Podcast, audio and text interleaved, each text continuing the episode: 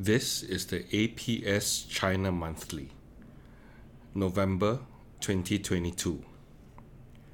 China Property Endgame by Kevin Jiang. Key Economic Pillar China's property industry has been a key economic growth engine for China over the past two decades. It is a key source of revenue and profits for banks in the form of property development loans and residential mortgages, while consistently rising housing prices meant rich financial returns for property owners. The sector and ancillary industries contribute roughly 25% of the country's GDP, but has been enduring a major deleveraging process since second half of 2020 after the introduction of the quote three red lines unquote policy.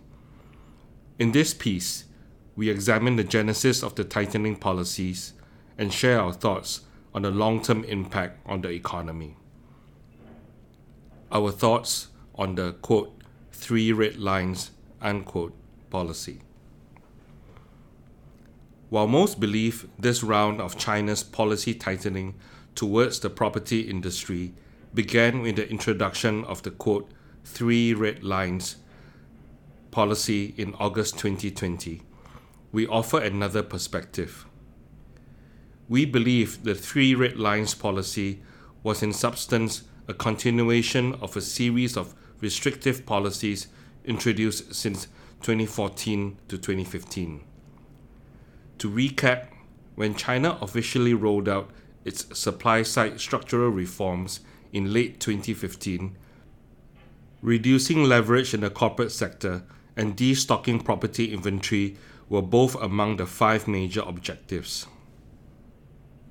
Known as quote 三去一降一补，急去产能、去库存、去杠杆、降成本、补短板 unquote. It set out to cut overcapacity, reduce excess inventory, deleverage, lower costs, and strengthen areas of weakness. From the perspective of financing, China also introduced the macro prudential assessment bracket MPA close bracket framework in 2016 and new asset management rules in 2017 aiming to rein in the aggressive expansion of shadow banking and preventing excessive capital flows into the property industry. Notably, the principle of quote housing is for living in, not for speculation, unquote bracket 房住不炒 close bracket was first proposed in the government work report of 2016 and emphasized repeatedly by President Xi Jinping in his speeches.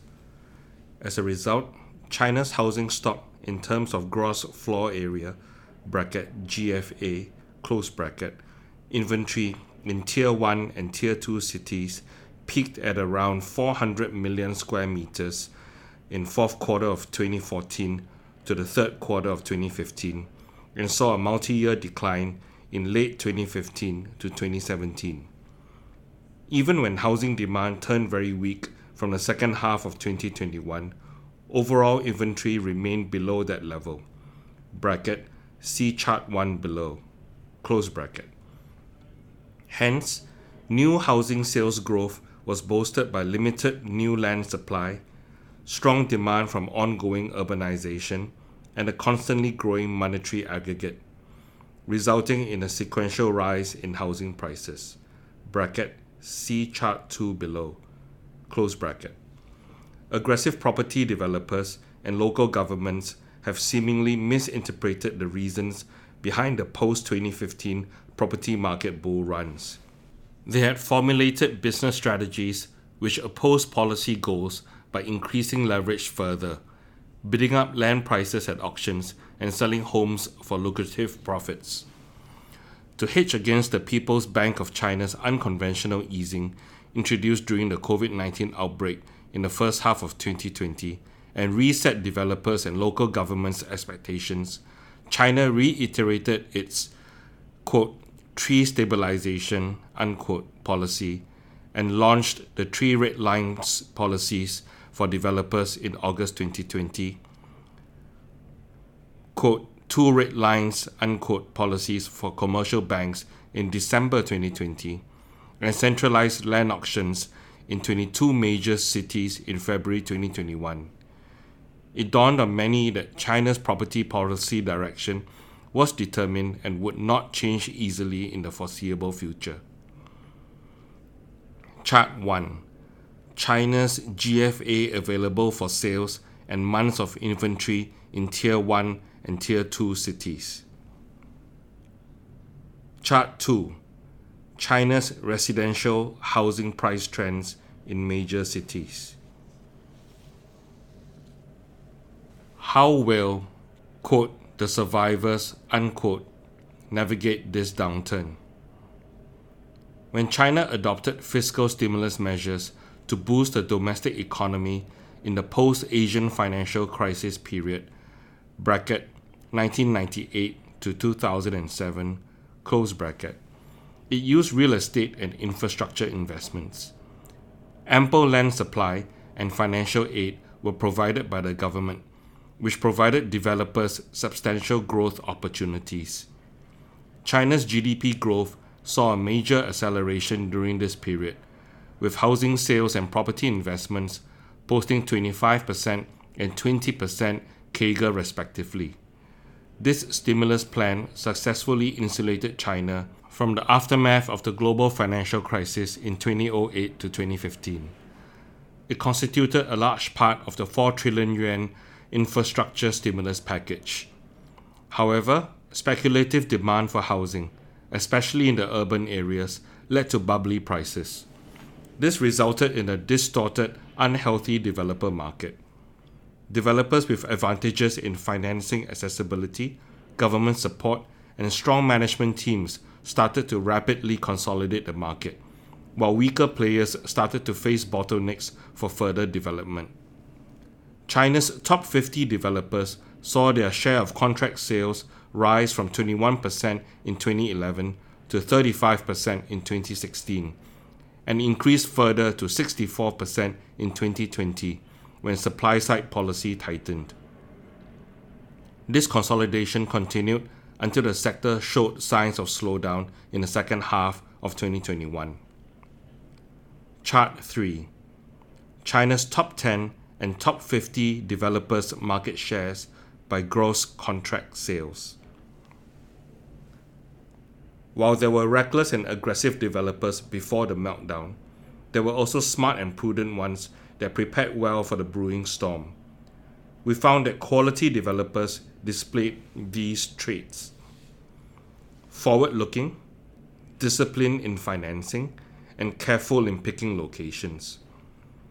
For example, Vanke, China's leading property developer, was one of the first in the market to be aware that the industry had moved from the quote golden age unquote into the quote silver age unquote in 2014 and the first to use the slogan quote to survive unquote since 2018.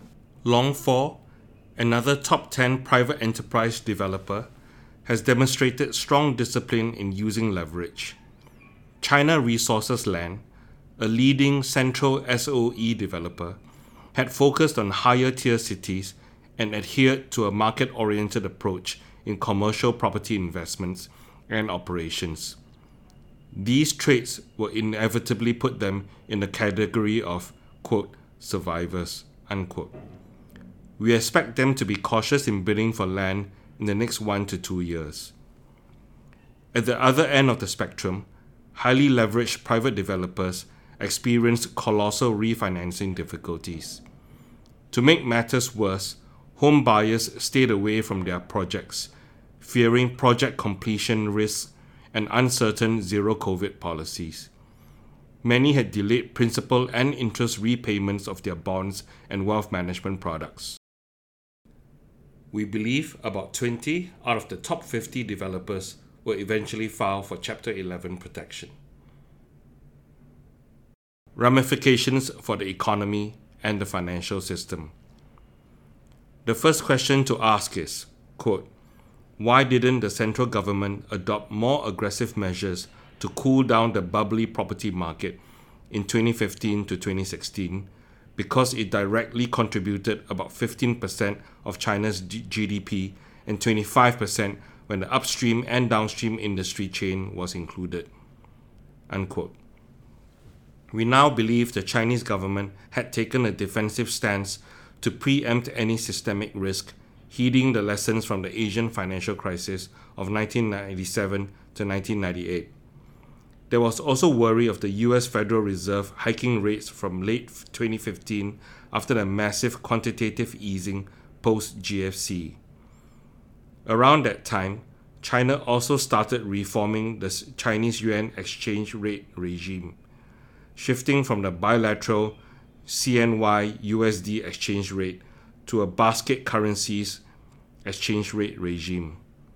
In this way, China could enhance the independence of its central bank's monetary policies and the pace of the internationalization of the yuan. On 1st October 2016, the Chinese yuan was officially added to the IMF's basket of currencies that make up the special drawing rights. All these measures to decouple from the USD, in our view, had added to the fractious Sino US relations. The property sector had played a crucial role as a growth engine for China in the first two decades of the 21st century. It also helped lift China's urbanization rate from 33.4% in 1998 to 65% in 2021. However, the top leadership's policy directives make us believe that this industry has largely completed its mission of driving domestic demand, converting China's land resources into assets that are also financialized, and supporting the banking system. Though the urbanization ratio can continue to grow steadily and China's property industry will remain large, the upside will no longer be significant. The relative importance of the industry will gradually decline, and we estimate its broad contribution to GDP to fall from the current 25% to 15% to 20% by 2030. Hence, China must find new growth engines to fuel its next phase of domestic economic growth green energy, advanced manufacturing, and rural revitalization are some of the promising sectors. In the near term, the sharp decline of the property industry in China had caused a contraction in aggregate domestic demand and an asset shortage for the financial system. Given the fact that the PBOC and the China Banking and Insurance Regulatory Commission have been persistently instructing banks to control their property loan growth, bank exposures had dropped to 4.9% to 6.9% as of June 2022. In the first seven months of 2022, new mid to long term household loans, bracket, i.e., residential mortgage loans, close bracket, sharply declined by 55% year on year versus expansions of plus 2% year on year for full year 2021 and plus 9% year on year for 2020, reflecting significantly weakened home buyers' confidence. In terms of the mix of all new loans, housing loans only contributed 12% of the total in the first seven months of 2022, versus about 30% in the past three years. Since residential mortgages are regarded as one of the highly profitable and safe loan assets for commercial banks in China. They are forced to explore alternative loan categories such as short term corporate loans or bill financing to meet their loan allocation targets at the expense of their net interest margins and asset quality. Investors have been concerned about residential mortgages due to the non repayment risk in some regions triggered by prolonged suspensions of project construction. We believe this would not lead to systemic risk in the financial system as banks have sufficient NPL buffers and China's relatively high down payment ratios of 30% and 50% for buyers of their first and second homes, respectively. We also expect local governments and their affiliated financial institutions, such as banks and asset management companies, bracket AMCs, close bracket, to ultimately take over the responsibility of ensuring smooth project completions and deliveries. Endgame. We think this cycle of deleveraging and oversupply consolidation will likely last for another one to two years. After the adjustment, the residential property industry will likely enter a stable phase, with a more limited growth in terms of sales until 2030. On the demand side, we think urban housing demand will be supported by continuing organic growth in the number of urban families, continued migration from rural areas, as well as upgrading. On the supply side, local governments' land supply actions will be more rational to meet the new demand to ensure a stable housing price trend in our view. The number of new housing units per year will likely start to see a low single digit decline from 2025 onwards.